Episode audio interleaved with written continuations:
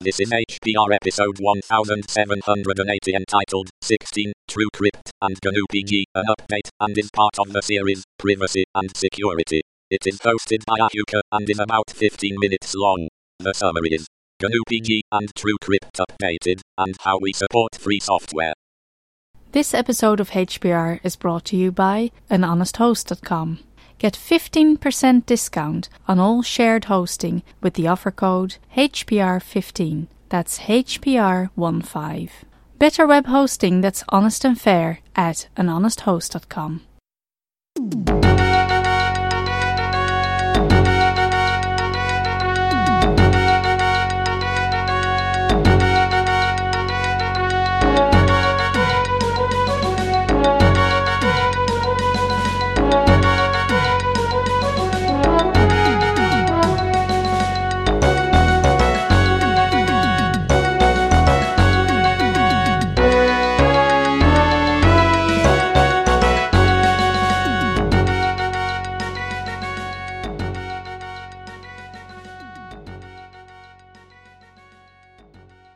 Hello, this is Ahuka, welcoming you to Hacker Public Radio and another exciting episode in our security and privacy series.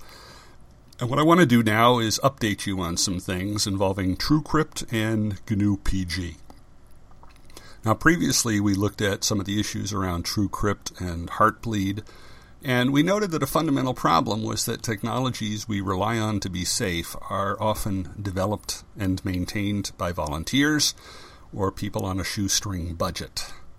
Um, so we got a little more news, uh, so it was time to revisit some of this and, and see where we stand. Now, GnuPG is the G N U Privacy Guard and is a free software implementation of P G P. That makes it pretty darned important to anyone who is a free software supporter and a privacy advocate. Yet, support for this was drying up. GnuPG was started in nineteen ninety-seven by a German software developer named Werner Koch, and he was facing financial problems because donations were falling. In fact, he had resolved to walk away from the project in twenty thirteen because he has a family, they need to eat, and so on. But then Edward Snowden put GnuPG in the headlines, and it became clear that this was an important technology, so Werner decided not to give up just yet. He started a donation drive, but by November of two thousand fourteen, it had raised just seven thousand euros, which won't support a family. Formerly, fortunately, uh, Julia Angwin wrote an article on ProPublica that went viral, and it was called "The World's Email Encryption Software Relies on One Guy Who Is Going Broke." And I have a link to that article in the show notes, so you can take a look. Now, the response was very gratifying. I know I contributed, and I'm sure many other people did, and money started to come in. But the donation model is not sustainable for most projects. There is a well-known issue of contribution fatigue that happens when people are constantly bombarded with requests to give money. Even the most generous person can only do so much, and we have families too. As the recent flap over elementary O S indicates, demanding contributions can drive people away as well. To really make critical free software work, you need a mechanism to channel funding where it's needed in a predictable way. Now, we made an important step in that direction in response to the Heartbleed problem when the Linux Foundation created the Core Infrastructure Initiative. This is a consortium of top companies such as Google, Microsoft, Facebook, Amazon, and many others that contribute funds which can then be allocated to support key infrastructure like Open S S L that so many companies and projects rely on. This matters because the whole idea of free software is that it can provide freely reusable code to solve problems, and this is a way that codes can be supported. In the case of GnuPG, this group gave sixty thousand dollars for twenty fifteen. Then Stripe and Facebook each pledged fifty thousand dollars in support. All of this is good, But look at what Werner said in response. GnuPG does not stand alone. There are many other projects, often unknown to most people, which are essential to keep the free internet running. Many of them are run by volunteers who spend a lot of unpaid time on them. They need our support as well. That is a message we all need to keep in mind. At least for now, though, it looks like GnuPG is on a firm footing. And Werner plans to add a full-time developer, which should make it even better. Now, the other thing I want to talk about here is TrueCrypt. This is another key piece of software that many people relied upon to provide file and disk encryption. Though not exactly open source, it was provided free of charge and seemed to do a good job.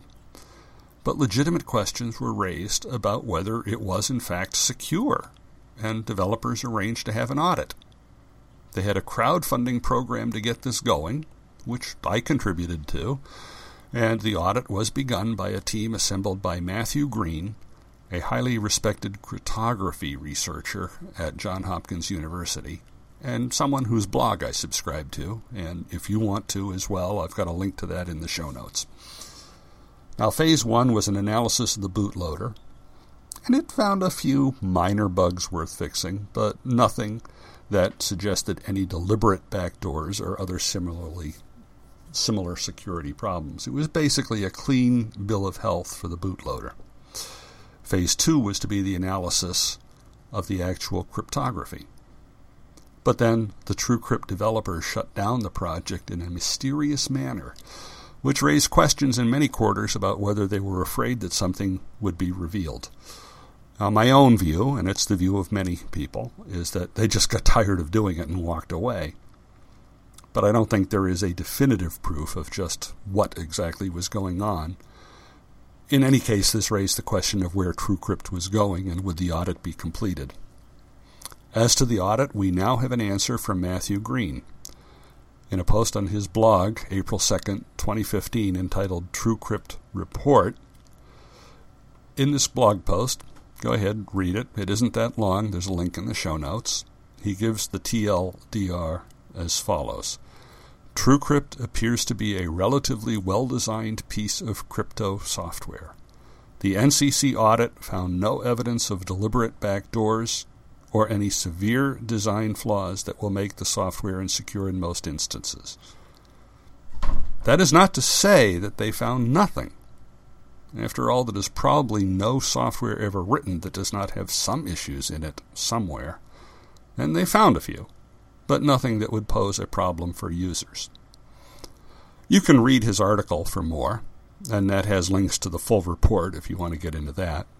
I will add that Bruce Schneier has also added in his blog post called TrueCrypt Security Audit Completed, again a link in the show notes, regarding these problems, and Bruce says, eh, nothing that would make me not use the program, though.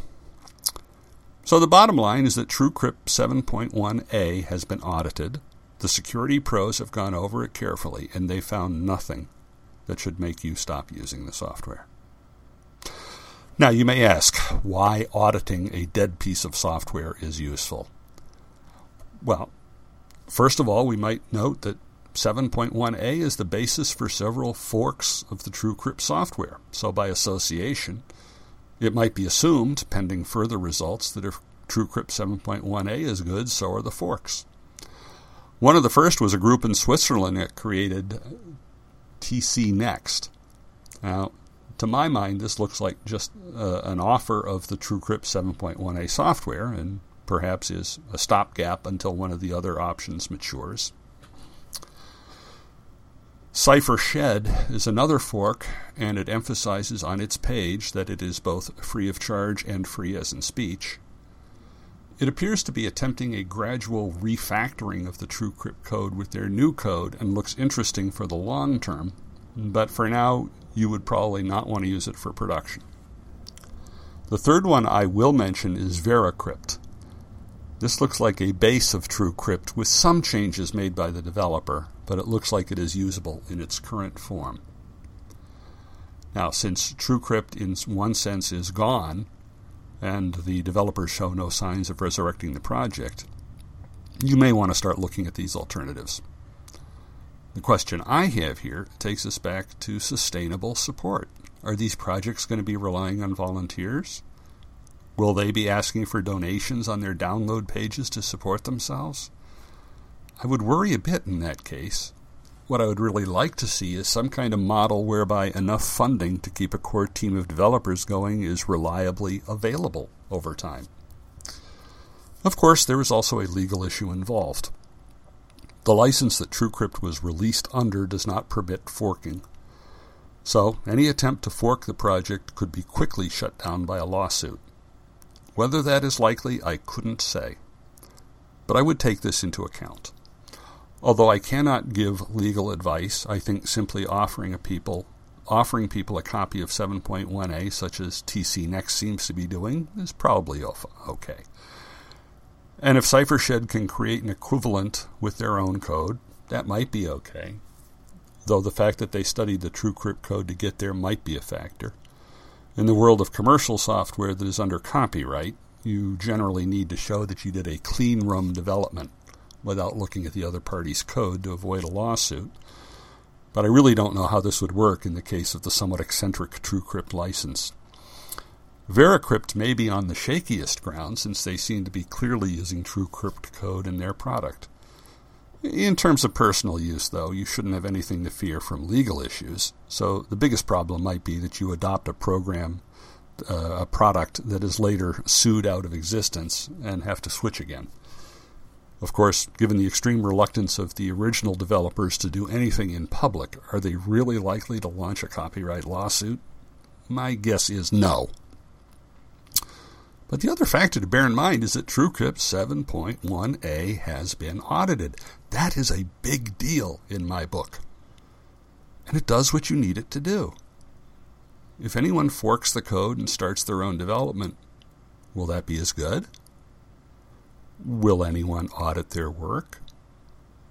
I think for right now, I would stick with TrueCrypt seven point one A.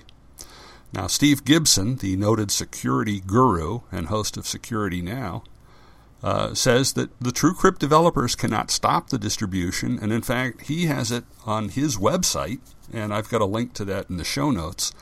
It's not just a link to download it, but also uh, it, it's worth going there to read what he says about offering that software and basically saying you you, you can't put something out on the internet and then say you're going to take it back later. The internet doesn't work that way. So probably worth taking a look at what he has to say. So, this is our update on these issues. Uh, this is Ahuka signing off for Hacker Public Radio and reminding everyone to support free software. Bye-bye.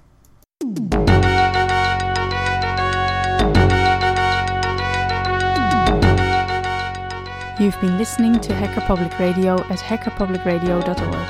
We are a community podcast network that releases shows every weekday, Monday through Friday. Today's show, like all our shows, was contributed by an H P R listener like yourself. If you ever thought of recording a podcast, then click on our contribute link to find out how easy it really is. Hacker Public Radio was founded by the Digital Dog Pound and the Infonomicon Computer Club and is part of the Binary Revolution at bin rev dot com.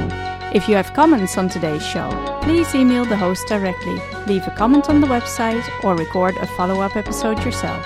Unless otherwise stated, today's show is released under a Creative Commons Attribution ShareAlike three point oh license.